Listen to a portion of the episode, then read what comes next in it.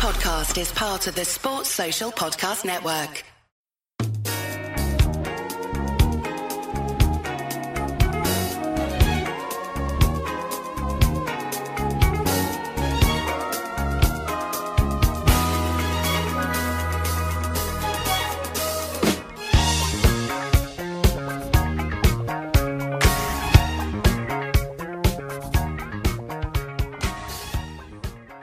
Hello, I'm Eddie Gibbs and welcome to another episode of Off the Wall, the podcast where uh, we at Anfield Index give you a little taste of uh, some of the content that comes out uh, over on the paywall side of the channel at uh, Anfield Index Pro. Now, that's something you can get involved with anytime. You can listen free to all the podcasts on, uh, on Anfield Index Pro for seven days. You just have to go to anfieldindex.com forward slash join to get that seven-day trial now.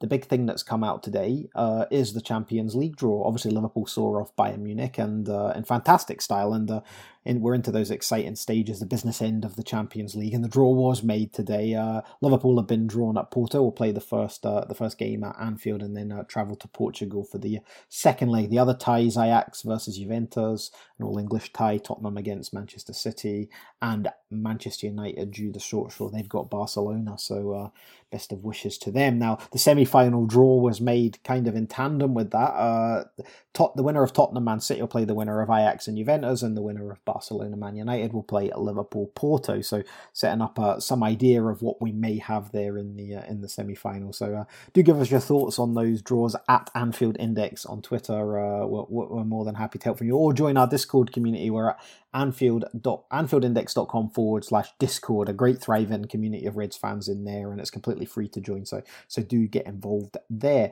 Now, we have a couple of shows on the pro side, and the one we're going to feature today is called Euro Incision. Now, the shows that some of the shows we do on the pro side feature journalists, and Nina Kauser, who you will have no doubt heard on the Nina Kauser show, which is the the free side post match show uh, after every Liverpool uh, league match.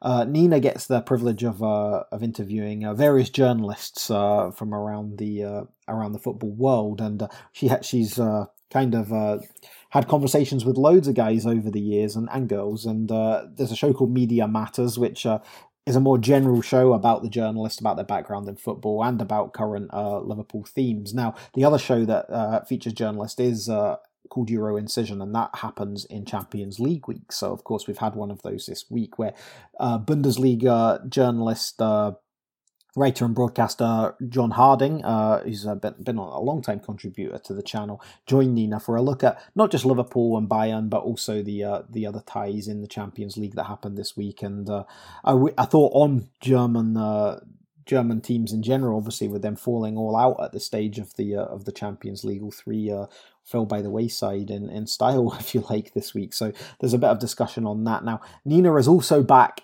after the draw, so uh, there's another show. So if you go and sign up for the free trial, anfieldindex.com forward slash join, you'll be able to go and listen to some reaction from the draw. She was joined for that by uh, football writer and broadcaster Tom Williams, of uh, who's obviously featured on the shows before, but he's uh, known for being part of the Bleacher Report for E S P N. He also takes part in the Totally Football Show with James Richardson as well. So uh, go and have a go and have a listen to that. You just have to head over, as I say, anfieldindex.com forward slash join. So I'll leave you in the capable hands of Miss Nina Kauser now with uh, with Tom Williams, and here's this week's Euro Incision.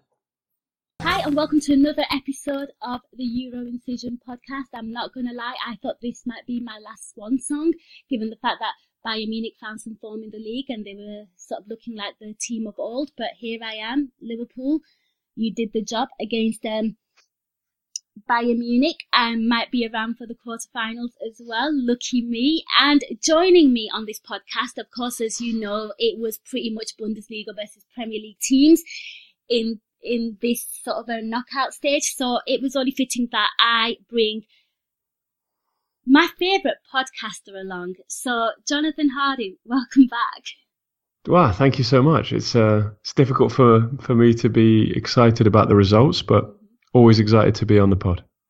No, it's absolutely great having you, and of course, um, we had you on the last show as well, and um, I want to get your thoughts on this because um, we spoke um, before we went on air, and um, you kind of sounded a little disappointed, and I think that's fair as well. You know, given the fact that there was three Bundesliga teams and they're all out. Um, I want to get your thoughts. Were you?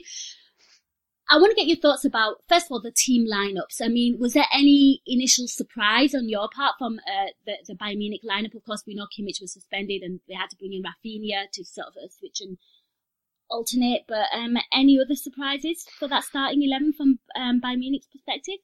I mean, Kingsley Coman was obviously not fit, which is why Franck Ribéry started. You could argue that that was a surprise because Ribéry hasn't really played that much this season, and uh, it's his last year, so you know he's been on the out. I thought it was a shame that that was probably his final Champions League performance, and it wasn't one to remember. Um, really difficult because he's been such a key player for Bayern over the years, and he had played really well recently in the league, so it was a bit odd to see him drop off so so quickly. Um, I think he actually thought, had a pretty decent game against Trent, you know. Yeah, I, I think he did, but in knowing what he's capable of, and he, he had such a strong, he has such a strong connection with Alaba. Yet that wasn't really something that was well used by uh, by Bayern Munich. Otherwise, I thought it was a very, you know, expected lineup. Um, Leon Goretzka maybe could have started for James, but um, you you have pluses and minuses for both players starting. Um, and as you say, you know, with Kimmich out, I think everything else was to be expected. Boateng being on the bench and Zula coming back, I don't think is a surprise, um, given Zula's, you know, standing at the club in terms of he's now the future of both this team and the Germany national team in terms of the defence. So, no, I wasn't too surprised by the team, um, but I was surprised about how they played. And we'll get to that. I mean, for my part, um, I saw the team lineup, goalkeeper, fine. The defence, yep, that's exactly. You must have been surprised about the midfield. That's exactly where I'm getting at. And I want to get your thoughts on this as well, because I got a lot of stick from Liverpool fans. I was like, why would you drop your best midfielder? And by that, of course, I'm speaking about Fabinho, because Naby Keita was left at home because he picked up a knock, I believe. Yeah. Um, and he's not played an awful lot of games. So I can't really call him the best midfielder. He's probably the one that has the most potential and talent, but he still needs to find his form. He's had a few good games for Liverpool, but by no means is his career over at Liverpool. But it would have been no. nice if he was included. But yeah. Not the case, but Fabinho was dropped. So I was like, to the bench. And it was Henderson, James Milner and Gini Wijnaldum. And, John, that midfield away from home in Europe does not work. No, and I, I also think it's kind of a stifling midfield. You know, isn't that the kind of midfield you want to play to sort of block the opposition from doing anything? And you could argue that that is a tactic that worked, or that, you know, is, could be successful against a team like Bayern Munich. Not creativity in it as well, though. But yeah, but it stops you being creative, I yeah, think. Yeah, exactly. That's what I said. I go, it stops us from being creative yeah, because exactly. our front men don't get supplies. And if the fullbacks are not having a good game, which they didn't, and we will get to that, you are absolutely screwed. Yeah, and then basically you rely on the individual talent of uh, Firmino, Salah and Mane, which, you know, fortunately for you, worked and was enough. Um, but maybe maybe the biggest uh, reason that Liverpool ended up winning this game is that Jordan Henderson had to come off after thirteen minutes. You know what, that is, um, again, much debated, but I actually, um, you know, took to Twitter and I said, why would you leave your best midfielder on the bench against Bayern Munich? You know, it's not Burnley where you can play Adam Lallana, or, you know, you can, you can, you can, you can drop players and you can do things. This is Bayern Munich. You know, they are a, a beast in Europe. They always make the semi-finals. They are, they are no joke, right? They, they aren't. I no, don't care how bad they play. They are no joke. You take them seriously and they deserve respect. So I'm looking at that midfield and I'm thinking, you need to win this game. It's not like you're five nil up from the previous first leg, you know, for him to make that kind of call. Yeah. And I was like, you you must win. They want to win as well. It's essentially a cup final, in a sense, because everything to play for in one leg. Of course, there's an away goal advantage. We know that, but you know what I'm saying. Yeah. All teams are there to win. And you don't play Fabinho. And then you get people saying to you, it's, uh, well, Klopp knows better, and who are you? And you, you have to deal with that. And it, And it's just like, well, no, I'm a massive Klopp supporter, but I've also been watching the game long enough to kind of know that that doesn't work. And is there anything wrong with questioning the decisions? Oh, so you're entitled to your own opinion. Yeah, I mean, and I'm not being funny. Gracious. I'm not being funny. I question my mum. You think I'm not going to question Jurgen Klopp? Yeah, exactly, exactly. I, I question everything. If I think somebody's doing something a bit sketchy, like, John, if you were going to make a decision and I didn't think it was quite right, you tell I, me. I would be like, are you sure you want to do this? I mean, it's exactly. not like Jurgen Klopp's listening to me, first and foremost. It's just my fucking opinion, right, people? Maybe and, it is. Maybe yeah, it is. And you're right, Fabinho came on, John, and um, and of course, you know, things started to, you know, change a little. But I think one of the key takeaways from the first half was I thought both teams looked quite nervy and cagey. Yeah, it was a bit of a strange game. I thought the quality overall was a bit lacking, you know, um, and maybe it was a case of both sides cancelling each other out. Um, there were so many different ways for Bayern to approach this. They could have done a Liverpool and really gone for it in the first twenty minutes, which I think might have been a favourable option. It's always easier in hindsight, but there's something to be said about being at home and, you know, going for the jugular in the first twenty, thirty minutes. Why not? You have I enough... would have thought they'd be bouncing with confidence as well, given the fact that they absolutely destroy Wolfsburg. On yeah, the I mean, yeah, exactly. And you've got, you know, Ribéry coming off three assists in thirty minutes in that game. You know, like, go for it. Give people the opportunity to to continue that stretch of confidence. I don't... I was a bit surprised that... or maybe not, given that this is the first time for Niko Kovac in this situation as a coach, but that he went a little bit more conservative. And so did Klopp. It was like both, it's like a chess game, but a very slow one. Both of them scared um, to lose rather than win, if that makes sense. Yeah, and it was, no one wanted to make a mistake, which is ironic because Neuer makes the mistake that leads to the first goal. So it was funny how the game was set up, you know, waiting for someone to make that error and then see if anybody would take advantage.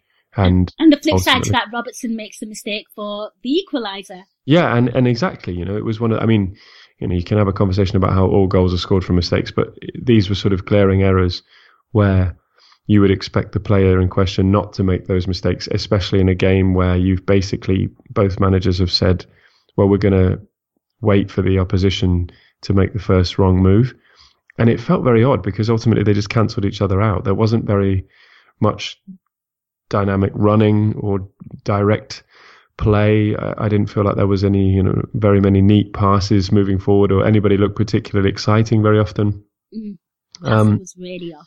Yeah, it was. It was a bit strange. Um, there was more unforced errors in that game than a tennis match. Yeah, yeah, that's a good way of putting it. It was just absolutely bizarre. But of course, you know, you're speaking about the goals and. Uh, of course, two were in the first half despite both teams being nervy. And I love the fact that you kind of hit the nail on the head that both teams were so scared to make a mistake and both teams kind of did make a mistake. But I think we've got to go to the first goal. And, of course, um, that ball by um, Virgil van Dijk to uh, Sadio Mane. I know it's a Manuel Neuer kind of mistake, but Sadio Mane on that turn, it was Dalglish-esque. Yeah, I mean... Neuer said afterwards that he said, I can understand if people say that it doesn't look good on my behalf, but he just did really well with it about Mane. And I think that's the best way to go about it. But I think also Mane's brilliance in that situation, and it is brilliance, isn't brilliance if Neuer isn't there. I mean, that's the simple way to look at it so far as I'm concerned. I mean, I just don't see the need for him to come out in that situation. Um, he feels the need to put the pressure on there. And he said afterwards, you know, if I come out, put the pressure on him. Um, if I'd gone, then I would have been able to sort of, you know, make a difference. But he does the turn and then I have no option. I, I'm sort of out of play. But you take that risk. If you go to ground, he'll go round you again as well because you're even less, you know, flexible in that situation.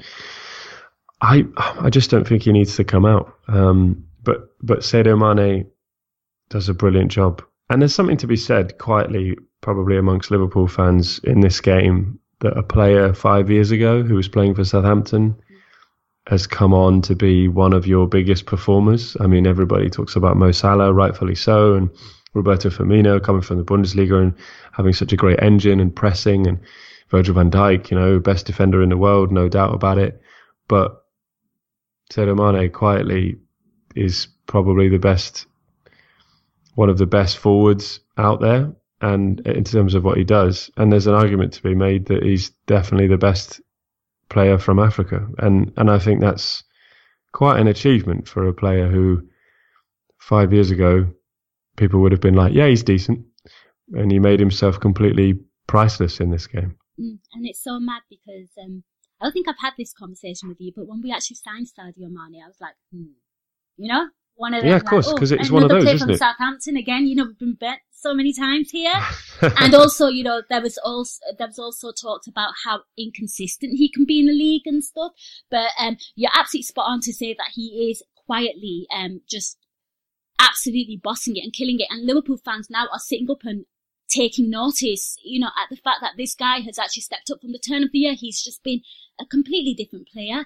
Um, Mo Salah, and you know, this was to be expected. He was not going to repeat or maybe the goal not. scoring of last season, because he would be a super freak. But one thing I do love about Mo Salah is the fact that he gets involved. He's very much part of the mix. He might not score, but he has some kind of involvement. We'll get to the, to Sadio Mane's second goal later on. But he's he's a handful, and because players are aware that he's that kind of threat, sometimes he kind of pulls defenders away, which gives space for our other attackers. Absolutely. And, you know, we had Luis Suarez for that, um, you know, in the thirteen fourteen season, who would literally just hound and harass so many defenders. And you'd be like, oh, God, you can't let, can't let Luis Suarez have the ball there. You know, he's going to be dangerous, to the point where, you know, Daniel Sturridge and Raheem Sterling would be completely free to take the ball and score. And, you know, that's what um, somebody like Mo, Mo Salah does. But you're absolutely spot on with Sadio Mane. He is scoring so many goals. He is, his finishing is really good. I mean, don't get me wrong, he will have a little clanger. He had one against Burnley. It was easier to score yeah, I saw than that. this. Yeah. But he made up for it. Um, he's just been absolutely in, in incredible form. And I, I don't really believe in rumours and such things, but there were strong rumours at the turn of the year that he got married. Um, he's a very private guy. We know very little about his life, which I love. But apparently he got married, and since then he's been a completely different player. So people, if you're listening, and I said this to our subscribers in Discord yesterday, if you want to change your fortunes and you just want to be better at everything, just get married, because it's working for Sadio Mane. There you go. Life yeah. tips with Nina Kauser. Yeah. Yeah, absolutely. And I'm not really fit to speak on such subject, on such a subject, but here we are and um, preaching. But yeah, he, he was absolutely incredible. I thought the finish was brilliant. I love the fact that he kind of told Virgil van Dijk where he wants the ball. And you in the past have compared him to a quarterback when you've seen him in the flesh. And that ball was just perfect. Yeah, I mean, if there was anything to take from this game, there were so many things to take from this game. But Virgil van Dijk, it's almost like seventy-five million wasn't enough for Southampton to ask for. Um, just an absolutely monstrous performance, and uh, not even for the first time this season. Um, just once again proving the value of having someone like that in your defence, because I think it also raises the performance of everybody else. I mean, Joel Matip has been a bit of a wobble Um, ever since I remember watching him at Schalke. I don't know, I haven't watched enough Liverpool to say how he's done. He's actually my favourite for partner for Virgil van Dijk after, but, um, you know, when Gomez got injured. Yeah, he I mean, has Gomez, really stepped Gomez. up. Yeah, I mean, I'm a big fan of Joe Gomez. I think he's done really, he's really benefited from Van Dijk's presence. Mm-hmm. But yeah, Matip hasn't had it easy, obviously, you know, bought with the uh, originally with the idea of him becoming a solid part of Liverpool's defence, and then injured, and then, you know, Van Dijk basically dominating and other players getting ahead of him in the in the pecking order. But I thought as a whole, you know, Liverpool's Liverpool's performance is always raised when Van Dijk is there, and I think that was noticeably different from the first leg when he was missing. I have to agree with you. Um, you know, I was very nervous about the thought of not having Virgil van Dijk in the yeah, it's, like, it's almost like, you know, you go into a party, but you don't, you forgot your keys, or, you know, like you, for, you know, you forgot your wallet, or, you know, it's like you're out, or you go out in, and you realize you didn't put your coat on. You know, it's like that insurance. You I don't... wouldn't do that. I'm always cold. But you, you know, you you always feel comf- more comfortable. Yes. When you know he's around. And it's so rare these days that you can have a defender like that who consistently delivers. I mean, he's he's great in the one-on-one situations. You know, there's no doubting his leadership. Um, he's great in attack. He's great in the air. It's so hard to uh, to find a weakness in his game. Um, and he's quick as well. So, you know, Matip has certainly benefited from it.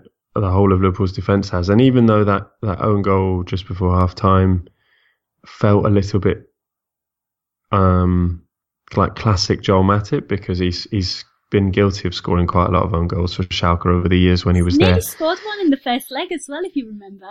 Yeah, yeah, I do. Yeah, and he's got a habit for it. So I think Bundesliga fans are not surprised that Joel Matip was the was the goal scorer for, for Bayern Munich. But and he's even modern day Carragher, because Carragher used to score loads of own goals. Yeah, exactly. He does, yeah, yeah, he does feel a bit like that. Um, but even that, I mean, that goal. Yeah, maybe Bayern deserved it. Um, on the balance of half on the first half. I mean, you could argue that the first half deserved to end level because neither side offered too much. I thought after Liverpool, ahead, I thought before the goal, Liverpool decided to get into their rhythm. Then they get the goal, and then they they decide to go a bit sketchy and patchy again. And yeah, and look, Bayern put yeah. a little pressure on. Mm-hmm. I thought that equaliser was not deserved. Well, maybe deserved. It just on the balance of, of the first half. As well, it came out of nothing. Gnabry just had Robertson on toast. I'm sorry, he did, and that's yeah. that's where I would put the error to, because Matip had to stick his boot out because Lewandowski was not going to miss yeah, him there. He's just going to score otherwise. Yeah, yeah. I mean, but it's funny because that first half then in com- is sort of contrast to the second half. I think Bayern were in a perfect position in many respects at half time because they'd scored the most recent goal of the game. Mm-hmm. And they they knew that Liverpool at that point were going to be content to sit because they knew Liverpool were going to go through if the score stayed the same. And that's where I think criticism of Niko Kovac can be justified. Robert Lewandowski said afterwards that he thought they were too defensive in both legs. Um, I think there's a there's a strong argument to be made that this was the worst way for Bayern to exit the competition Um, through the eyes of Niko Kovac, because it, it really makes him look worse than he is.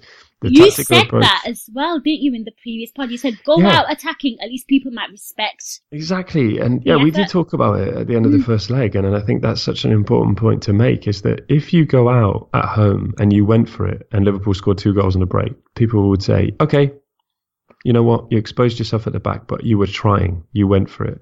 And I think a lot of people would have had a little bit more respect for th- or understanding, maybe less respect, but understanding, and, and Bayern fans might have been a bit less, I don't know, depressed about the, the manner of their exit if they had felt their team had really pushed Liverpool. But there wasn't any of that. And I think in the second half, particularly for the first fifteen, twenty minutes, there's a really good opportunity there for Bayern Munich to get the second goal and force the question on Liverpool, because it's clear to me that this Bayern Munich side can absorb an opposition. They did it so well at Anfield, and arguably in the first half, other than one mistake by a goalkeeper, Liverpool didn't have a chance. So if if you know that, then take the risk, as it were, be more aggressive. I mean, he brings on Coman at half, like on the hour mark. There's an argument to be made he should have brought him on at half time, but you know, go go for it. Go for the goal in the first twenty minutes. If you don't get it, then set reset back to a conservative approach. But if you do, you're forcing the question on Liverpool, and you know at home with Javi Martinez, uh, Mats Hummels, Thiago, Nicolas Sula, that you have players who can do that job because they proved it in the first leg. Do you think Tottenham Muller's absence in both legs was a massive factor? Because I do. I don't know. Thomas Muller has played well in the last two games, three games, uh, having not played well for most of the season, and arguably not really played well s- in a couple of seasons. Um, I'm I'm not sure that he his absence was really noticeable. Um, I can understand the argument, absolutely, but Serge Gnabry is definitely the one of the most important players on the Bayern Munich team now going forward. And there had, was a lot. He had Robertson's, and um, you know, number. He did. He had his number, and he's legs, had, in both he's legs. had so many players' numbers, just because he's fast, but also because his end product is great, um, and his one-on-one dribbling is really good. He's, he makes good decisions in those areas as well. You know, whether to cross or to shoot. I, the, the thing about Bayern is, and this is also part of a wider Bundesliga conversation that we'll get onto later, is that it, it does it is a bit of an era-ending moment for for this club in some respects, because I'm not sure Hammers will stay. Franck Ribery's, that's his final uh, Champions League game for Bayern Munich. Ian Robben, he's gone as well. And th- and maybe Lewandowski's gone as well, twenty-nine games. You know, if you look at his last seven Champions League games, he hasn't scored since scoring against, uh, I think, Besiktas um, mm-hmm. at home in last year's knockouts. Um, Gosh. So he's... But he scored eight goals in the in the group stages this season, so he loves a goal in the group stage, but he doesn't score in the knockouts. So there's you know an argument to be made that maybe the club need to move on from him as well. Um, you know, this does feel like a team transitioning away from some very big players who have been a part of this club and their identity for so many years. Um, Has it been a case of battle of the egos as well? Because I don't know. I, I'm from the outside in, and I always kind of think there's big egos in that dressing room. I mean, there, there absolutely are. There's no doubt about that, and I think that's part of the reason that Joachim Löw decided to get rid of Thomas Müller, uh, Mats Hummels and Jerome Boateng from Germany team, because I think there's also a social aspect there of controlling the changing room if you want a new, younger generation to come through. You know, there's also probably a political aspect there in, in telling those three not, not to be, that they're not involved anymore. Um, I think there's certainly an argument that, that that could be the case at Bayern Munich. Bayern Munich has always had egos, though, in their changing rooms for, you know, basically since the dawn of dawn of the club. But I don't... I think the big question is, how does the manager handle it? And I, I really think that this question is not talked about enough. You know, this is the first time Niko Kovac has been in this situation. Knockouts of a Champions League against a top opponent, mm-hmm. under the pressure of having to manage the expectation of being Bayern Munich head coach. It's not easy. You know, he's learning all the time. He doesn't know how Franck Ribéry is going to react to being brought off after an hour. He doesn't know how to deal with being one one at half time in a game that's really on a knife edge. Do I go for it? Do I not? Do I play conservative? How does he react? He hasn't got the experience to be able to say, okay, we're at home, maybe I should go for this because, you know, the last four seasons that we've been in the Champions League, we've been too conservative. He's still learning in that position. It's very true. I mean, you look at some of the seasoned, man- seasoned pro managers in, in the Champions League. For example, a stereotype would be like Diego Simeone, who's very defensive, and of course, we know they lost. But the way they were playing, they were kind of set up to not score, but not concede. I know that backfired beautifully on them. But when you think of a Diego Simeone team, you think defensive, you know? Yeah, of course. And here is a guy who still has to figure out his style of play in Europe. Yeah, I mean, he he, he played, I think his play, that the, you watched that first, like we talked afterwards, it was basically the Frankfurt approach that he had when he was there, revamped with better players. And it is effective. And I think he knows that he can play that way. It, it's not very attractive, but it is effective. I think he knows he can play that way. But the problem is, or the bigger question is, can he play attacking football? And on the evidence of this, no. Um, when you look at both legs, I think somebody said it. How many shots did Bayern have? Two, I believe, right? Yeah, right, on target. I mean, mm-hmm. for a team like Bayern Munich, with a player like Robert Lewandowski in attack and uh, three players behind them of Gnabry, James and Ribéry, Hammers and Ribéry, I mean, you... you You have to say that two shots is woeful. Um, and I think that's the bigger question mark for Niko Kovac, because you have to be able, at the top level, to change up from a solid defensive base that puts you in the game. There's forty-five minutes to play in the Champions League round of sixteen, second leg, against a side that might win the Premier League title and that made the final last year. And you've given yourself the best chance with forty-five minutes left to play. There has to be an approach at half-time there where you say, right, we're going to go for it. We're going to go for it. We're going to play twenty minutes, all out, full attacking, high press, win the ball back, make it uncomfortable, unsettle Van Dijk, get in behind the wing-backs. And this would make shoot. so much sense because they were already out at that point, right? I mean, yeah, exactly. You're already you know, losing. Yeah. So that. Go for it. And um, him not doing that is is a, is a problem. And it, that's the biggest question mark. That will be the, the mark against him in the book, because he had the chance to do it. And everything up until that point, I would say, was fine. You can approach the game that way. You can approach the tie that way. He'd set himself up or set the team up to give his team a chance. But really, other than the one Gnabry cross on the hour mark to Lewandowski that was just beyond him, there was nothing. There was nothing in the second half. And uh, that's just not good enough, because Liverpool sensed it. And Liverpool have been here before. They're smarter. Klopp's got more experience. And ultimately... um. They made it count, and they said, oh, well, you're not going to attack us, then we'll score the second goal and basically end the contest. Yeah, absolutely. And um, I thought, again, um, the second half was, um, it was actually really frustrating. I mean, you're you're, spe- you're speaking about the frustration from a Bayern Munich perspective, but as a Liverpool supporter, it was quite frustrating to watch, because I felt like, again, there was just so many misplaced passes. I felt like there was an element of sloppiness. It didn't feel like a Champions League quality game. No, but maybe there was an aspect for Liverpool that you knew that you were through, so you were waiting to see if Bayern were going to force the question. Mm. And but simple you know, passes I expect my players to make. Yeah, of course. I mean, maybe you just get sloppy because for Liverpool, that's an unusual situation. I mean, how often have Liverpool been in a situation where they are not the ones forcing the question?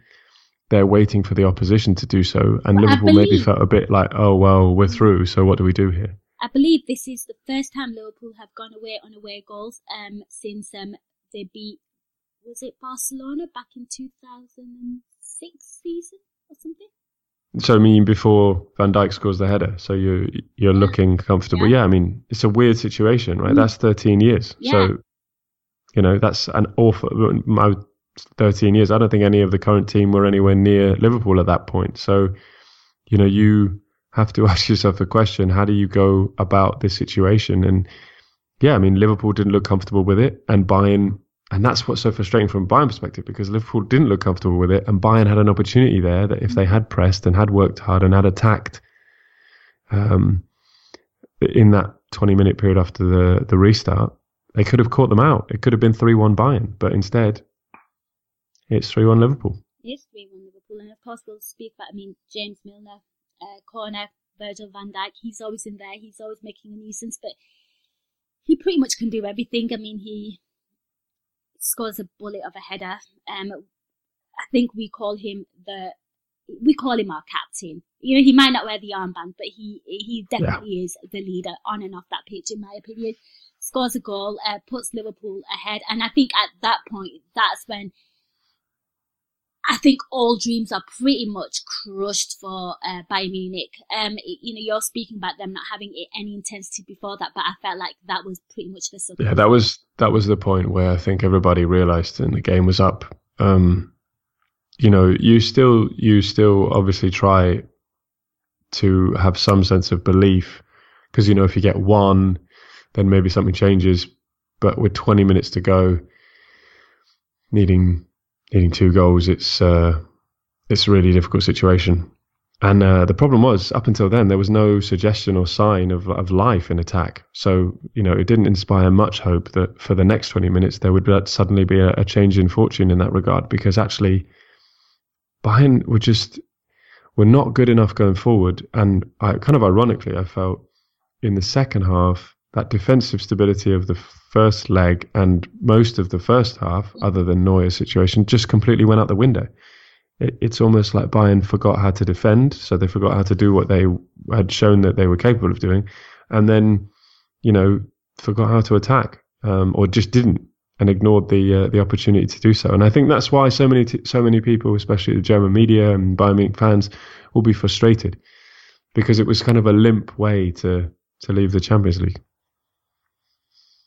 Could you kind of draw parallels from maybe that performance and like the German national team in the World Cup? You can, um, but I think there's some some key differences. I think Germany went into that World Cup thinking that their style of football, their dominant possession-based football, was going to be enough mm-hmm. to keep being successful. And that arrogant approach from, from Joachim Löw and his coaching staff um, is not something I think that correlates with with what Niko Kovac has done with Bayern Munich here. I think Niko Kovac hasn't experienced this before. From my personal perspective, obviously I'm not there and I don't know how he feels, but I think he got nervous. And I think when people get nervous, they revert to what they know. And he knows how to play defensive football, uh, reactive football, um, rather than active football. And uh, I think he tried to react to, to Liverpool, but that was that was the mistake, because really he should have been actively going for a goal rather than waiting for Liverpool. And I, I think that's just normal. I think when you're in situations that you don't know what to do or you've never experienced before, you go back to what you know. I think most people do. It takes a special kind of character to say, no, we're going to do something different. And he went to what he knew from Frankfurt and what made him successful there. And that didn't work. Um, and I think that's different to to what Löw tried to do with Germany. I think because they went in knowing or believing, sorry, that what they'd done four years ago was going to be enough. And there was a sense of arrogance there. Whereas I think with Kovac, it wasn't arrogance. I think it was just faith in, well, this is what I know and I'm hoping this will be enough. I think it was. It's just a lack of experience, whereas I don't think you can say that Joachim Löw was lacking experience when he went into the, the tournament in Russia. Um, I think there are some differences there, but the limp nature of departure uh, for both teams, yes, can certainly can certainly be valid here. Yeah, I think that's fair, but I think for me, um, and I, I say this in from a neutral perspective, not as a Liverpool fan. Of course, I'm delighted, but you know, if I'm watching that and I support neither team. And you kind of look at this Bayern Munich side, and they always make the semi-finals.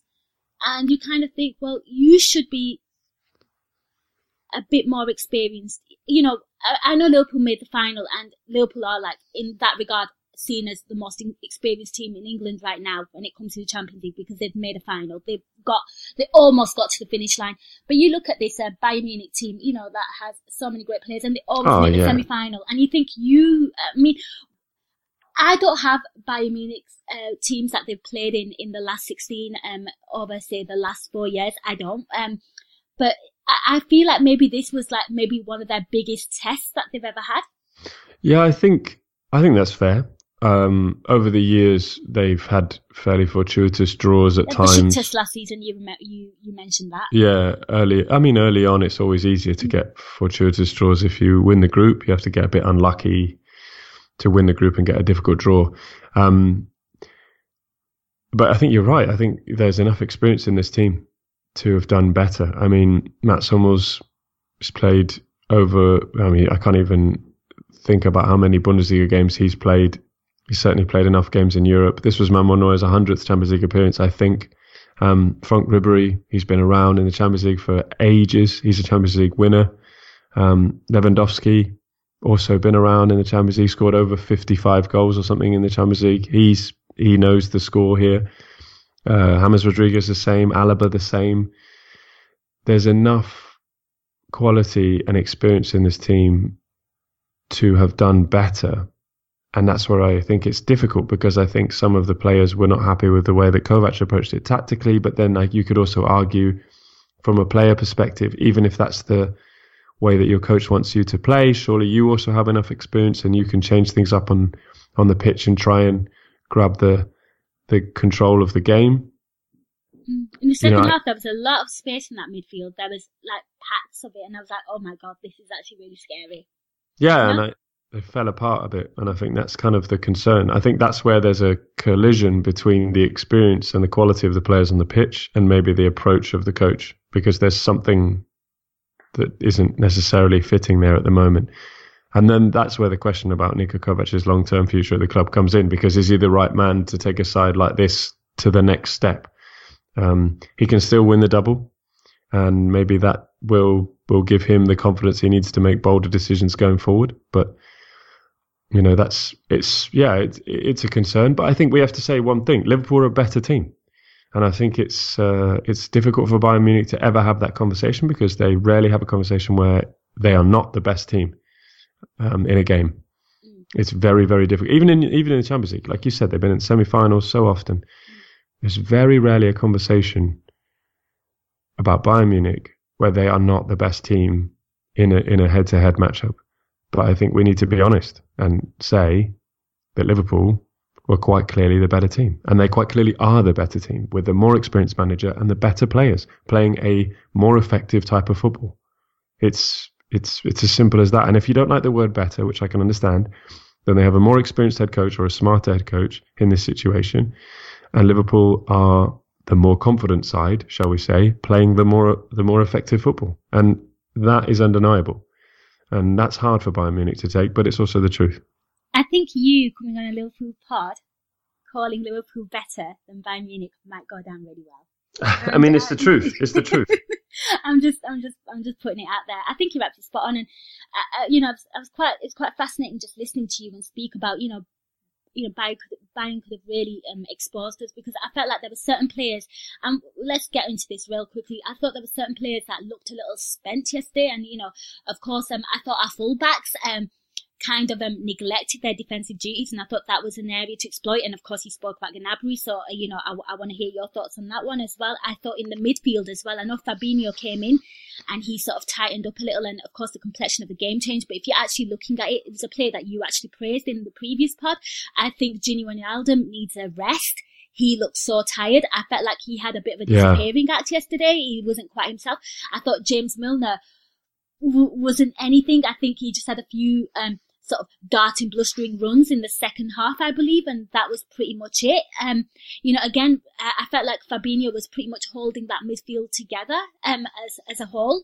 Yeah, I, um, I was a bit disappointed with Wijnaldum's lack of directness, because I, I do like sometimes when he wins the ball back that he drives forward. But you're right. I mean, he did look tired yesterday. And, you know, that's a concern going forward, depending on who you get in the quarterfinals. He needs a rest. I think, you know, Klopp is all about rotating the midfield. Uh, hasn't Lallana has been, been good recently, though? I mean, I heard somebody say, I was, you know, surprised, but I heard somebody say that he played well recently. He had a... Uh, uh, pretty alright game against Burnley. I mean, he was inclu- he basically Klopp, we had to beat Everton. This is how it all started. We had to beat Everton, and he takes off. I, um, I'm re- I've got a real bad memory, people, but I think he took off Sadio Mane. We needed a goal, right? We needed yeah. a goal, and I think he took off Sadio Mane. He took off one of the attackers and brings on Adam Lallana, and he was totally ineffective. So everyone was like, "What the fuck was that?" So? And uh, right, rightly okay. so, because it didn't work. Then we play Burnley, and he starts, and he actually has um, he has some involvement. He puts in a block. He's he's pretty much everywhere where the ball is. You know, he puts in a performance, but and that's good to see, because I think it gives Klopp the luxury of rotating his midfielders. And if we find a level for you know Adam Lallana to ex, you know to bully an opposition, and you know it's teams like Burnley and maybe Fulham over the weekend.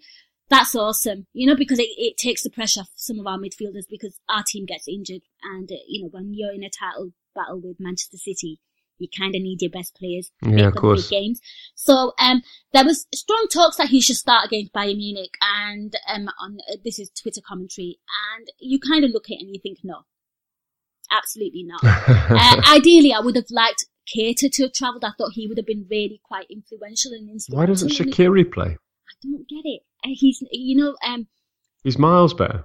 Yeah, I just don't get it. I mean, I hope he might start against Fulham and you know do some damage early on, because he does that. Um, but I think Gini Wijnaldum, you're right. He looked really tired. Um, he looked tired against Burnley as well. It's not the fact that he's reverted back to his old self. He's just one player that Klopp hasn't really rotated, because he's almost like his go-to guy. He's been our most consistent midfield performer. So mm. as a result, he keeps playing him, but he definitely does need a break, because he looked so tired yesterday. And um, I would quite happily see him rested against Fulham over the weekend. Yeah. I think that is absolutely important. Um, and I think another player that um, I thought that didn't have the best of games, it's a player that you are quite familiar with, and I'm going to say Roberto Firmino. Um, I felt yeah. like he wasn't his usual self. Um, something that he's been quite guilty of this season is he's been quite inconsistent, where he will have maybe one good game, two, um, two quiet. When I say bad game, I mean a quiet game. It's because he's jumped into the midfield because we've lost the battle. That's what he does. When I can't find Roberto Firmino up top, he is, and he's not sort of bullying the defenders and pressing them and, you know, being an absolute nuisance. We, we called him a shark in the last pod, because that's exactly what he was doing, but he was yeah. not doing any of that today. It's a good description, yeah. Mm, he didn't do any of that yes, last night, I believe. Maybe he's just tired as well. I mean, you are approaching that stage of the season.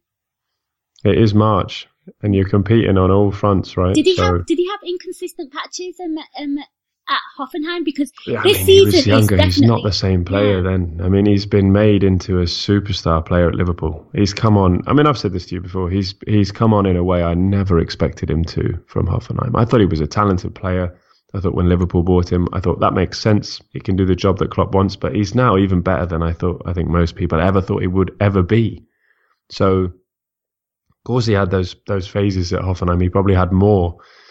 Uh, because because he wasn't he was sort of a, a diamond in the rough at that point, but now he's a he's a sparkling jewel of a player, and uh, he's got teeth to match. Yeah, yeah, he has, and he still probably wears that.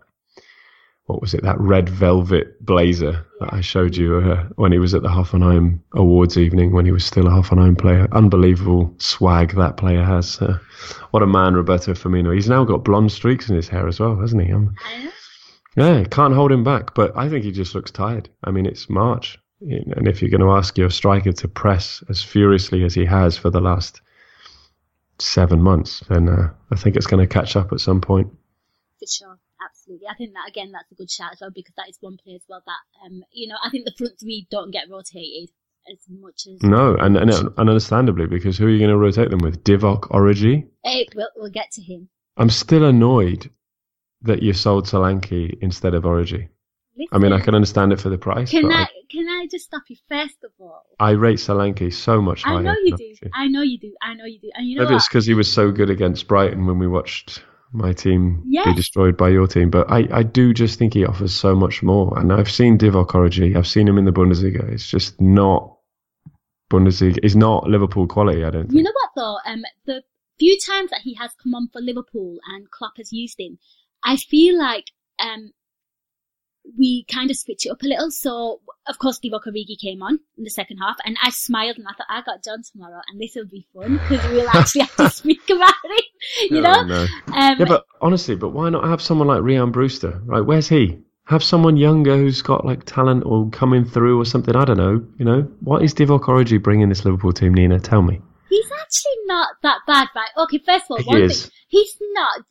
Let me finish, right? Okay, so when you play him up top as as a number nine, doesn't work, right? And and I will agree with you, it doesn't work for him in a stylistic sense as well. What does Divock Origi like to do, Gags? Um, uh, John, I called you Gags. Oh my god, because I always argue with Gags. That's the problem. Why yeah. are you arguing? John and I don't argue, so this is a, like this is like a debate. So you know, just I can be Gags for the sake of this argument because you, can, sh- you, can, surely... you, can you do a Wolverhampton accent though? Can you? No, I can't. I wish I can only do it in a Brummie accent. But So um, every time Klopp has used him, he's switched up the front three a little. So when Roberto Firmino was off with that virus, Divock Origi was called in, and there was a lot of like, why is he starting? Because Roberto Firmino's out. Why isn't Shaqiri starting? We, we don't know. So anyway, Divock Origi starts. Mane is the number nine. He plays Divock out on the left. What does Divock Origi do? He likes to run on the flank and he likes to cut in, which I think is quite valuable out wide, not as a as a front man, as the main threat. And I think it worked because if you look at the first, um, the the third goal, um, he plays that ball into Mo Salah. He has an involvement.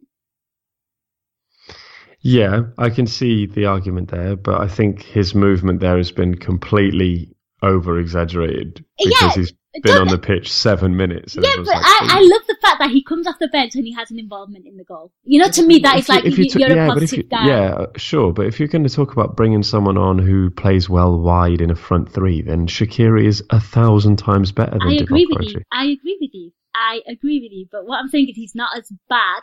Don't get me wrong, he's not great. I'm not going to say he's great. And I think in that kind of game, he had Daniel Sturridge on the bench as well. And in, yeah, that, and, and in this mean, game... Daniel Sturridge, that's such a strange... Like this, they could write a story about Daniel Sturridge's time at Liverpool, but that's the thing about Sturridge I don't get. Who is scoring your goals? Who is scoring your goals if those front three aren't firing? It's not Divock Origi, is it? Against Everton, if Jordan Pickford's got little arms. It works. Okay, yeah, okay, but that's Jordan Pickford making an absolute hash of things and coming on a massive downward slope in terms of form since the World Cup. But I just don't, you know, Sturridge. Sturridge is still a decent player for me. I mean, and and he can score goals. I don't get the goal vibe from Origi. I think you know what the problem is, Daniel Sturridge, and you know me, John. I really like Daniel Sturridge. Yeah, but he went off on loan. He came back, and he kind of accepted his role as being a bit part player, a substitute, right? And he bought into how we were playing, and he started off the season pretty well. Like, he came on against Chelsea and scored the equaliser. He, it was almost like accepting the kind of player I am, and I'm limited because of my injuries, because the boy has been so unfortunate with injuries. Yeah, it makes you scared to play, and I get yeah, that. Yeah, of course. I can understand um, that. And then, of course, you know, he, he has a real good positive start to the beginning of the season. Then Klopp, of course, puts him back on the bench. And when he came on, I think he came on against Manchester United, he came on and he was completely ineffective. So by the time Klopp has brought him on, he's been kind of a bit of an ineffective sub. I mean, in the past, but I feel like you can't expect that sharpness from a Daniel Sturridge if you don't play him. Does that Absolutely. make sense? Yeah, and, I, I agree with you. I agree yeah, with you. and I, and I feel like that's on Klopp. Uh, you know, it's not on the player. Um, he he should keep rotating them, keeping them you know, alert and, you know, keeping them motivated, because playing keeps a player motivated. I believe that. But isn't absolutely, I mean, that's what they want to do all the time. Yeah. But absolutely. But is there is there an argument then, instead of bringing off Divock Origi for ten minutes against Bayern Munich, he should be bringing on Daniel Sturridge? I or mean, if if the decision is I want a player to be a wide player and cause problems out wide, then Shaqiri. Bring on Shaqiri. But if you're bringing him on for Firmino, because Salah kept drifting wide, right? So, I mean, I, I know Salah's supposed to be your man in the middle, but I when, don't know. When um, it's mad, actually, because when Roberto, they kind of interchange. So you kind of, course of they do, yeah. You kind of keep Mo Salah out on the right because, um, again, the pace, um, and they, they kind of act as a double kind of pivot kind of thing for, like, um, Trent Alexander-Arnold on that side. And then you put Sadio Mane on the other side with Andy Robertson. And for most parts, Roberto Firmino has been our number nine. Since we've got those two attackers in, he has been playing the number nine role. Yeah, exactly. And at that point, if he's playing your nine, you're bringing Firmino off. Why are you bringing on Origi? Bring on Sturridge. It worked he's, though yesterday. I mean, the the reason the third goal happens is because Mo Salah's cross is a gift from heaven. Yes. Not because Divock Origi's movement is, you know, bamboozling the Bayern Munich defence. No, it's I'm not, not. But I, I'm just going to give him... You know what? I'm just trying to piss you off because I thought, you know what? uh, he's had some involvement. I'm putting that down in my notes. Yeah, Divock Origi, no.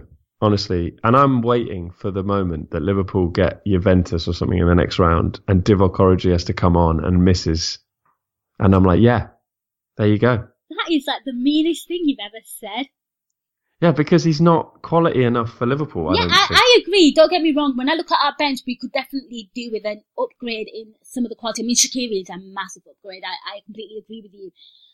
You know, that guy is, he adds so much to the attack and he kind of And you got blends. Him for hardly anything, right? Yes. So, I mean. I agree. But, yeah. but, but then play him. You know? I don't know why you're not playing him. I, I believe that he's been out of form, but how does a player get form? I believe by playing. By playing, exactly.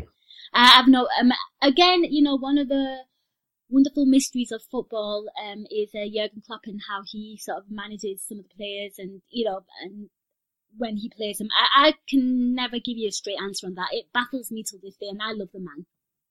Yeah, of course. I mean, I do as well. I have so much time for what he's done. I just really want him. Really want him. This year to win something because I think he needs to bury it. Um, he needs to bury the habit. And uh, he also needs to stop talking about the wind. I'm sorry, but it doesn't suit him. It doesn't look good on him. It doesn't. You know, when he did when he did it, I was like, no, we were just bad. You know, you just sit there and think, stop it. Or the dry pitch, like stop talking about things. I mean, I'm, I can understand what you're saying, but you know, it, that's not a reason because the other team has to battle it as well. It's just the nature of the... When did he say dry pitch? Conditions. Oh, oh, there's a game he said once, I'm brave enough to say it. Oh, okay. I know people don't like it when I say it. I think it was last season. Possibly. I can't remember. Yeah, but yeah it, the pitch it, was you know really what? It dry. It does sound like something like, that he'd say, yeah. Come on. Come on now, Jürgen. You know, it, it, it's not a good look. You know, I can understand is that maybe it's an attempt to protect his players, I but ultimately... Yeah, but ultimately it just looks silly. You know, like, just don't say, if you're going to if you're gonna say, oh, I don't want to say that my players weren't good enough, you know, then and just maybe say the, the other team was amazing. Or yeah, something. Just praise the opposition, exactly. Yeah. Or just don't say anything, you know, just but don't say the wind was the reason that we struggled today. Come on, it's not like you, your game plan was built around long throw-ins, even though I know you have a throw-in coach, by the way, which is really interesting. Mm.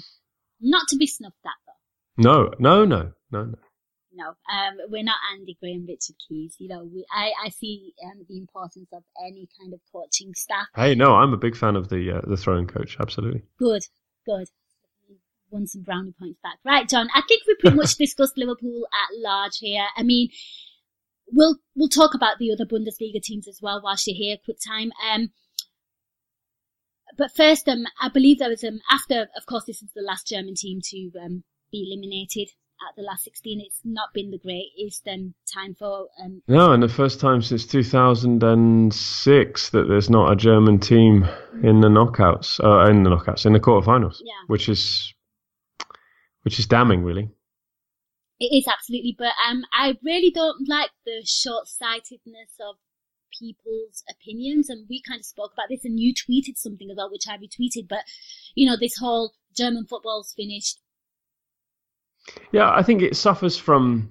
It's a, it's a very big conversation, and obviously for the sake of the pod, we can keep it relatively brief. But, you know, you've got to look at you've got to look at the context of the situation. I think people are very quick to jump on this. Well, Bundesliga teams sell their players too quickly, and the Premier League has more money. Okay, yes, it does, but let's have a look at the structure of the Premier League. That's one part of the context. Well, the Premier League, it has a lot of money because, in many respects, and I'll put it bluntly, it has sold its soul to capitalism in order to be able to fund these things. I mean, mm-hmm. there, there's no getting around that. Um, and what the Bundesliga has done, and I'm not saying it's a perfect league, and it doesn't, it hasn't, you know, it's not free of sin. It has committed its its its mistakes in that sense, but it still retains a, a platform or a uh, a foundation, a structure that isn't that. That is the opposite of that, that affords young players the opportunity, that gives academy players the chance to play first-team football and develop themselves.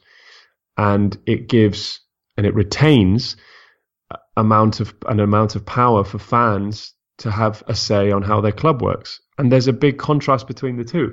And the thing I keep coming back to is that you can't all be the Premier League. Not every league can be the Premier League. You can't always be the number one, you know, league with the big stars, a top six unit. It doesn't work like that. And the basic fact is that I think the Bundesliga has something very special with its developmental stance. And I think for all the people who are getting frustrated about the fact that players, when they get good, get sold, well, that's also just a fact of football. That happens in every league, everywhere. When players get too good for a team, along comes another team, offers them more money. And A, the individual, the footballer, is not going to say no to doing the same job for ten times as much money. And B, the club who is accepting the price for the player departing needs that money to live off, because it doesn't live inside a model that is built around television money or built around the investment of people who have come in from an outside situation and are now investing billions of dollars into a, fo- into a football club. So there's something... In, in a very simplified way of explaining it, it's still very pure think, about the Bundesliga teams. I mean, uh, and I think that's one thing that everyone loves about the Bundesliga, right? The fact that it still holds on to the traditional values, and, you know, fans yeah. have a say and have, you know, some hold of their club. But do you ever, I mean, like, of course none of us can predict into the future, but do you think there'll ever come a time where maybe the fans might get a little sick, or they might, there might be a bigger gulf between well, it depends what you want. teams? It and, depends what you want. I mean, if you just want to win, if you just yeah. want to win. But I don't think there are many football fans of Germany who want that, because I think they want to value every.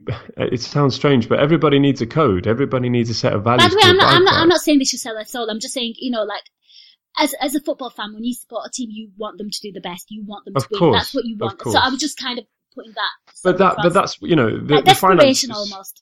The the finance is one side of that context, and and I, this is the other side of the context. Is what I tweeted last night, is that actually let's look at the three teams that represented, or the four teams if you include Hoffenheim in the group stages, um, that represented the Bundesliga in the Champions League this season. Well, Schalke are an absolute mess. They're coming off a season where they finished second. Domenico Tedesco has also never been in this situation as a head coach, and he's dealing with a club who, as I say, are in a reassessment of their identity, and they are a, that's a squad of players who seventy percent of whom are not good enough to be playing at a Bundesliga level, let alone a Champions League level. So you've got to take that into consideration. They were absolutely embarrassed by Manchester City, but it also reveals the issues in the club. Bayern Munich, head coach, never been here before, so again, lack of experience, and they're a club going through transition. As I said earlier, those players, aging players, are moving away. They're moving towards a new style. Club's getting comfortable. They may be about to buy a couple of players for big money in the summer. Borussia Dortmund, new head coach, Lucien Favre. Okay, he does have some Champions League experience, but still, um, this is a situation. It's also pretty unusual for him. That's a very young team who are full of mistakes and are still learning. They're still in a, at a different point of their development. So, again, three teams with young players and, you know, and or young head coaches in this situation who are growing and developing. Why is this demand instantly?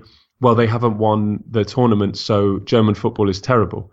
You know, you, you know the Borussia Dortmund result. I believe if that was like played, maybe I don't know in, in November, like it was a knockout game in November, like when the, when Borussia Dortmund were in the group stages, I think Borussia Dortmund would have beat them. I think it was a confidence form thing. Yeah, and, and and that's again absolutely. I totally agree with you. I think it's a confidence thing, but that's linked to them being a young team. Mm-hmm. Yeah. You know, and, and that's them learning and growing. How what um, it says a lot about, I think, you know, the, the broader reaching aspects of expectation around footballness and, and football fandom, because what is that there doesn't seem to be anything right about saying, oh well, Borussia Dortmund, you know, I can't believe it, they lost to, to Tottenham, and you know that that's terrible because really they should have gone through. It's like, well, again, let's have an assessment of this situation. Pochettino has had a lot of experience and he's got a much more experienced team. And he's not having to compete unexpectedly for the title like Borussia Dortmund are. His, you know, his left back and his isn't uh, a young player who's great going forward, but is learning how to be positionally in, in the defence. You know, this team is still growing, and the same about Bayern Munich. They're transitioning away from older players, and the same about Schalke. They're understanding that they haven't got quality in certain positions. You know, Weston McKennie is great, but he can't carry that team on his own. There are some issues. You've got to remember the context, and I think that's kind of the problem. You know, you can't win the Champions League every season. You know, we talked earlier on the show, you mentioned it, Bayern Munich consistently making the semi-finals for so many years. And the first time they don't make the quarterfinals, it's the end of the world. Of course, it doesn't look good for German football teams to not have any representation in the quarterfinals of the biggest club competition in Europe. But it's also a logical step.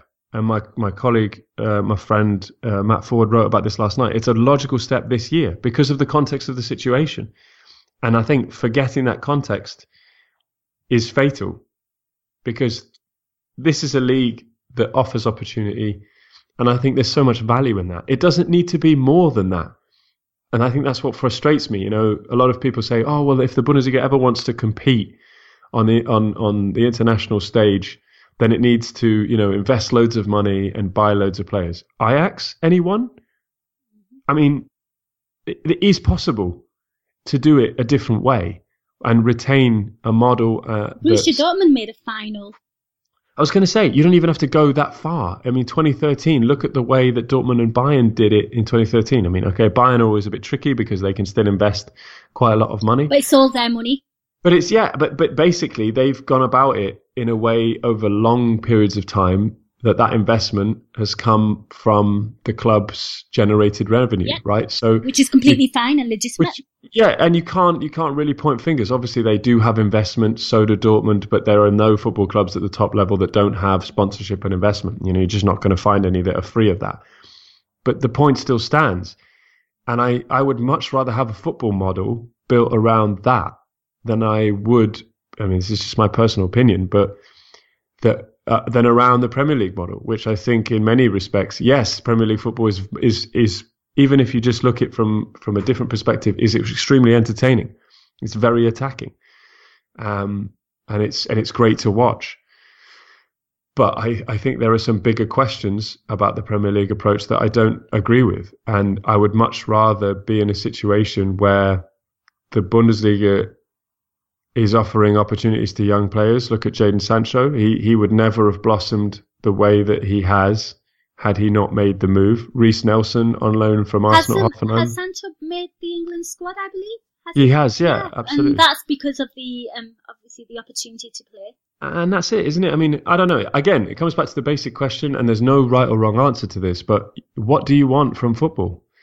You know, and I think if you just want to win, then of course you're going to have a problem with the way that Bundesliga teams approach this this competition or, or their, their model, as it were. But I think if you want maybe something more than that, and uh, you want you you appreciate a, a side of football that allows player development, and you, you understand that at some point players will get better and they will get very good, and then other teams will come along and buy them, and and that's not a uniquely German problem as well. I don't, you know, it's always in times of crisis where everybody says, oh, you know, this is this is something you've got to go for, and blah, blah, blah. You know, I, again, I really want to stress that the Bundesliga is not free of problems, and that I don't think that change is not necessary. I do think it is necessary, obviously. You know, you can't have so few major tournament wins in, in terms of club competitions um, now in the last few years. and not have problems in terms of competing internationally. Some changes have to be made at the youth level approach. Um, some changes have to be made at the club level approach. But I do think it's possible, without too many changes, for German teams to compete again at the top. And, you know, I I, I think this end of end of end of an era, or, you know, talk of a need for change is is necessary in some respects, yes, but we don't need to be too pessimistic, and I think we need to always, always remember the context. I think that's fair. Um, no, thank you for that, John. Um, some big scalps um, in this knockout round I felt were, you know, taken. Um, which one was the biggest shock for you? Manchester United. Um, I know that we don't like to use that word on this podcast, um, but... Uh, I think it's really entertaining. I think it, for the Champions League, I think the Champions League needed this kind of performance in terms of, you know, teams going through that weren't expected to go through. Um, maybe Ajax, actually, if I'm honest, but maybe that's because I remember Manchester United being so poor for so long this season that I never thought they even had a chance against Paris Saint-Germain. And after that first leg, I really thought they didn't have a chance. Um, whereas with Ajax, I always thought that they had a chance because I remember watching them in the group stage and being very, very impressed. Um, yeah, I think I'm most surprised uh, that Manchester United are in the quarterfinals, but I have to ask, you know, who do you want? Or who do you not want? All right, um, in an ideal world, Porto. Of course. But we're not that lucky, of course. Um, it's quite interesting because I have a sneaky suspicion we're going to get Barcelona. Ah, uh, yeah. Do you think you can beat them? It. I think we could. Um, I've just got a feeling that Luis Suarez and Coutinho are going to come back. Does that make sense? Yeah, I, I, just, I can understand I, that. I've just got a feeling. I think I think you're looking at one of the greatest players to ever kick a football in, in Lionel Messi, and that yeah, is course. Never easy. But then, you know what? Let's put Virgil van Dijk on in Messi. Let's have a match-up. I mean, for you, I mean, who, who would you like? Because you just said you'd like to see Jurgen Klopp win a trophy. Well, I mean, if if yeah, I would like to see him win a trophy, but if I'm brutally honest with you, I'd prefer to see him win the Premier League. Um, yeah. And I'm sure most Liverpool fans would say the same, um, given all that's uh, at stake in that regard. I would like to see as many non-English teams match up as possible because um, I know that it's probably an inevitability, I think, with three English teams having gone through in City, Liverpool, oh, four even, goodness me, yeah. You, you're going to, there's, you know, it's possibilities are through the roof that English teams are going to going to meet, but I would love to see, you know, a, a real spreading out of the English teams because I think it would be good to see something like, I don't know, United, Porto, or Liverpool, Porto, United, Ajax, Tottenham, Barca, City, Juventus. You know, like spread it yes. out. Get everybody playing everybody else. Um, I think that's what I'd like to see, given the options. Yeah, I, I agree with you. I, I thought, um, uh, yeah, I thought what Man United did was, um, I have to say, you know, it's pretty impressive. I mean, you know, they just literally just hit them on the counter twice, and you know, and then of course um, a penalty as well. Um, you know, fair fair play to them. Um, I just think Paris Saint-Germain are just notorious bottlers. In, and I shouldn't use that word, but I feel like with all the quality that they have. Yeah.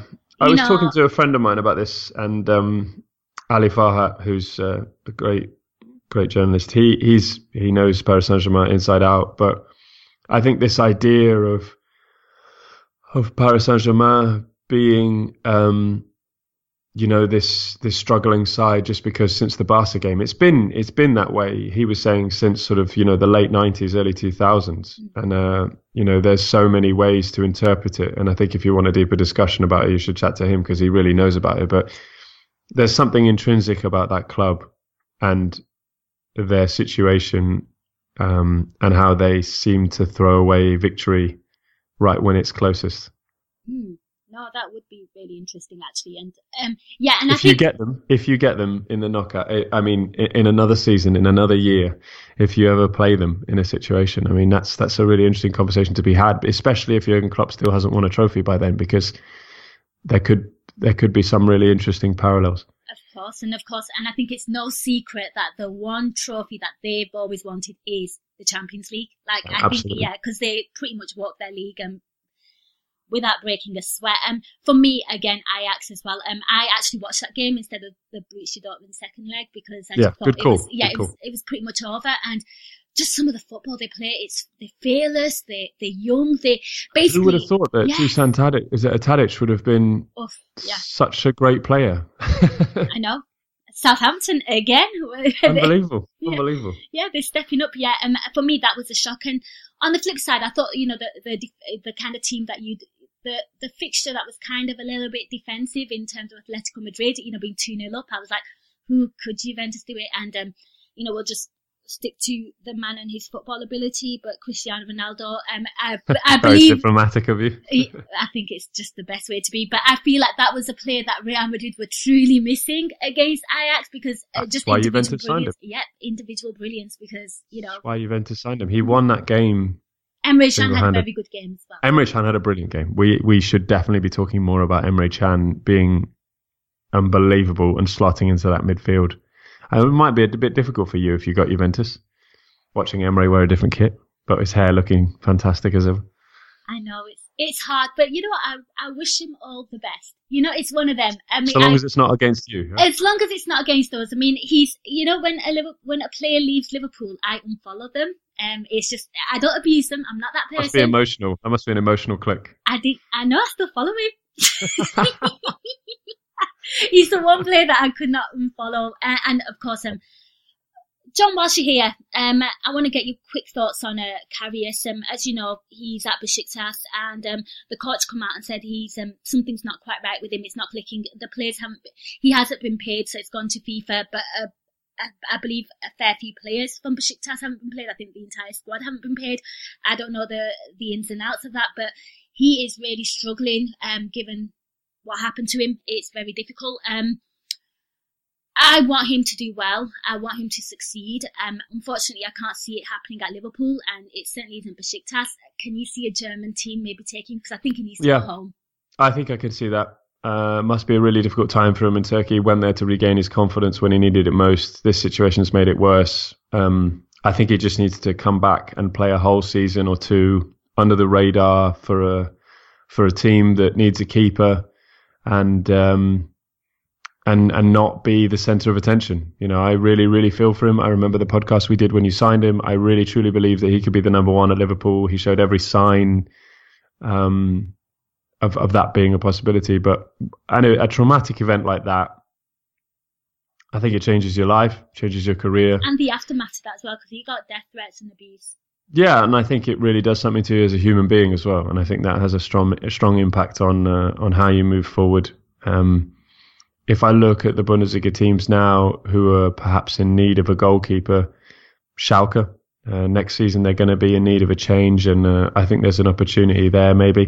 Um, every other team is pretty well stocked in the keeper position. Maybe Düsseldorf, if they make a change uh, and, and they stay up, could, could make a move in that regard. Um, the same could be said for Augsburg, but maybe it's best if he does take a step down and, and go to a lower-end Bundesliga team just to be able to to play and and get away from from some of the spotlight attention. But I would really wish him all the best because I can imagine it was a very difficult situation for him, and it hasn't gotten any easier, unfortunately. Unfortunately, it was awful, absolutely awful. And I kind of want him to find his confidence, his form, because, you know, one thing that you told us was the fact that he was a very confident goalkeeper, and to see him just be rattled and, you know, and rid of all that confidence, it's actually one of the saddest things to see. In, in my opinion, and the abuse and, you know, it's just uncalled for, absolutely uncalled for. So I hope things work out for him. That is the end of this Euro Incision podcast. I hope you enjoyed it. We went in quite in depth um, about Liverpool and, of course, the, the situation in, in the Bundesliga and their teams. John, thank you so much. But before you go, um, you know, you, you announced something, so please talk about it. So yeah, I announced that I'm uh, releasing a book this year, which is really exciting. Um, Mensch is the name. It's uh, about German coaching and, and the kind of attributes and traits that that are necessary for a top coach uh, to perform at the highest level. I'll be talking more about it nearer the time of the release, um, but I'm hoping to publish the release date this week or next. So uh, yeah, just keep your eyes peeled, and if you're interested in that sort of thing, then you know, really appreciate the support, and hopefully you'll enjoy reading it when it comes out. Absolutely, I'm gonna, everyone's going to get it as a birthday present. Thank you. Yes, it's happening. But no, I mean, you've been teasing it all along. But um, also, where can people find more of your work? Where can they find you on Twitter? John Blog sixty-six on Twitter, and yeah, I'll, as always, thank you so much for having me on. It's uh, it's a real pleasure, and um.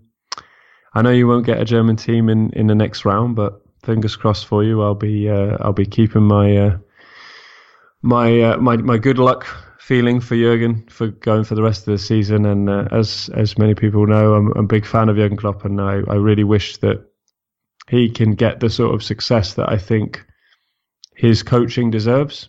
I've said it a long for a long time. I think his success at Liverpool has already been achieved in what he's done for the club and for the community.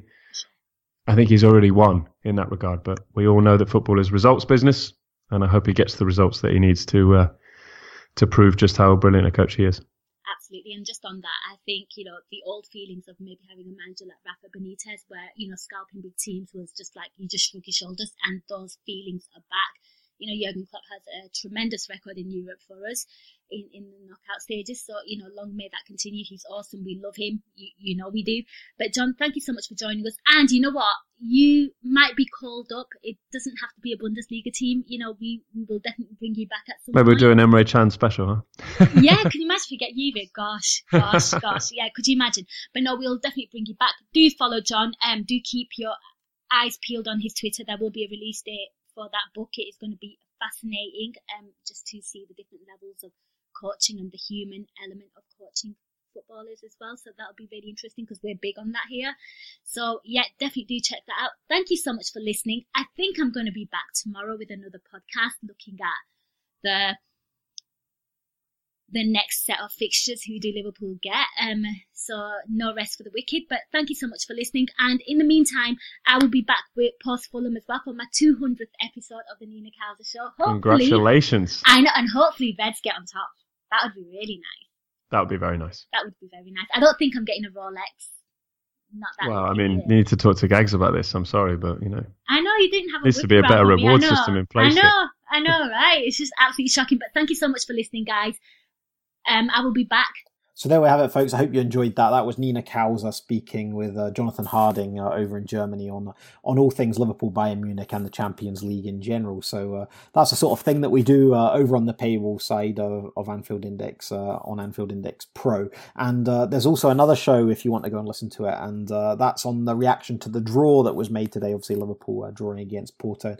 As I said at the top of the show, all you need to do to go and listen to that show and all the other shows, around thirty podcasts a month, is head to anfield index dot com. forward slash join, where you can get a seven day free trial of all the content, and you can listen to that on your favorite podcast app on any device you wish. So all the instructions are provided when you do that. So go and have a crack at the free trial. If you don't enjoy it, just skip it, just cancel it. If you want to continue, then we'd love to have you. It's only uh, four pounds ninety-nine a month or forty-nine pounds ninety-nine per year. So some incredible value. And uh, we have all sorts on there. Obviously, the journalists that I've mentioned here, but we have tactic shows. We have a stat show in Under Pressure. We have all sorts of preview shows. We have Jan Molby. We have Sir Kenny Dalglish.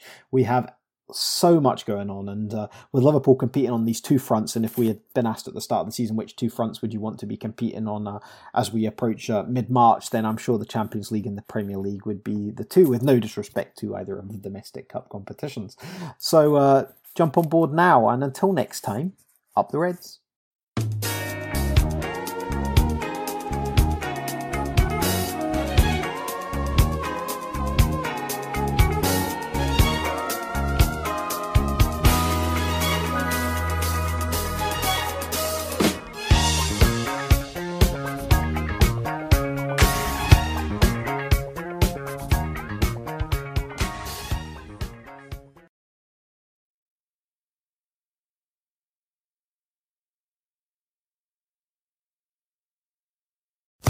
Sports Social Podcast Network.